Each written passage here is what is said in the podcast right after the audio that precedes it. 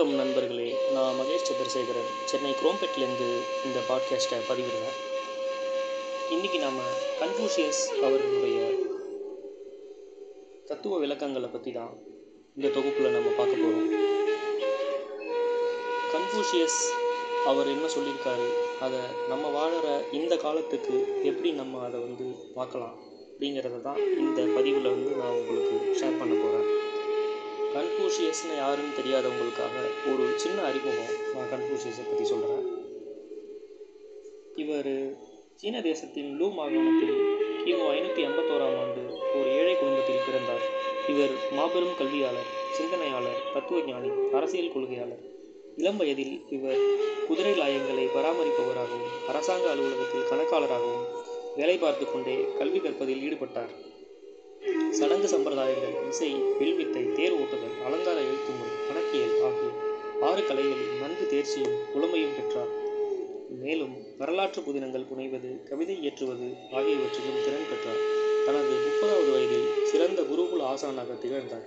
கல்வி என்பது சுய முன்னேற்றத்திற்கான தொடர் செயல்பாடு என்ற கொள்கை கொண்டிருந்த இவர் கல்வியின் முக்கிய குறிக்கோள் உயர் மக்களை உருவாக்குவதாகும் என்று கூறினார்.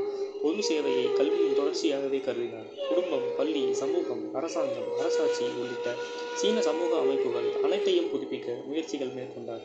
தான் பெற்ற கல்வியின் சிறப்பால் அரசாங்கத்தின் நீதித்துறையில் சட்ட அமைச்சர் நீதிபதி ஆகிய பதவிகளையும் இவர் வகித்தார் மனித செயல்பாடுகளில் ஒழுக்கம் நேர்மை நீதி ஆகியவை தான் உயிர் நாடி என்ற கொள்கை கொண்டிருந்ததால் தான் எடுத்துக்கொண்ட வேலைகளிலும் இந்த கொள்கைகளை கடுமையாக கடைபிடித்தார். ஆனால் இந்த நற்குணங்களே இவருக்கு எதிராக திரும்பின சுகபோகத்தில் வாழ்ந்து கொண்டிருந்த அரசர்கள் அவர்களை துதிபாடி சொர்க்க வாழ்க்கை வாழ்ந்து அரசாங்க அதிகாரிகளுக்கு இவரது நேர்மை பெரும் இடைஞ்சலாக இருந்தது. ஆகவே இவர் அனைவரின் வெறுப்பிற்கும் ஆளானார். இவர் மேல் அபாண்டமாக குற்றம் சுமத்தினார்கள் பழி போட்டார்கள் அவமானப்படுத்தினார்கள். இவர்களது பேச்சை உண்மை என்று நம்பிய ஒவ்வொரு மாகாண அரசர்களும் இவரை விரட்டி அடித்தனர். இவர் ஒரு அரசாங்கத்தின் ஆதரவை தேடி தனது சீடர்களுடன் நாடு முழுவதும் பதினைந்து ஆண்டுகள் சுற்றித் திரிந்தார். அப்போது இவருக்கு இவரது தத்துவம் மற்றும் கொள்கையால் கவரப்பட்டு பெருமளவில் சீடர்கள் சேர்ந்தனர். இதனால் அனுபவம் பெருகியது. ஒவ்வொரு மாகாண கலாச்சாரம் புரிந்தது. மனிதர்களின் வெவ்வேறு மனோபாவம் தெரிந்தது. கல்வி கொள்கை மேலும் மெருகேறியது.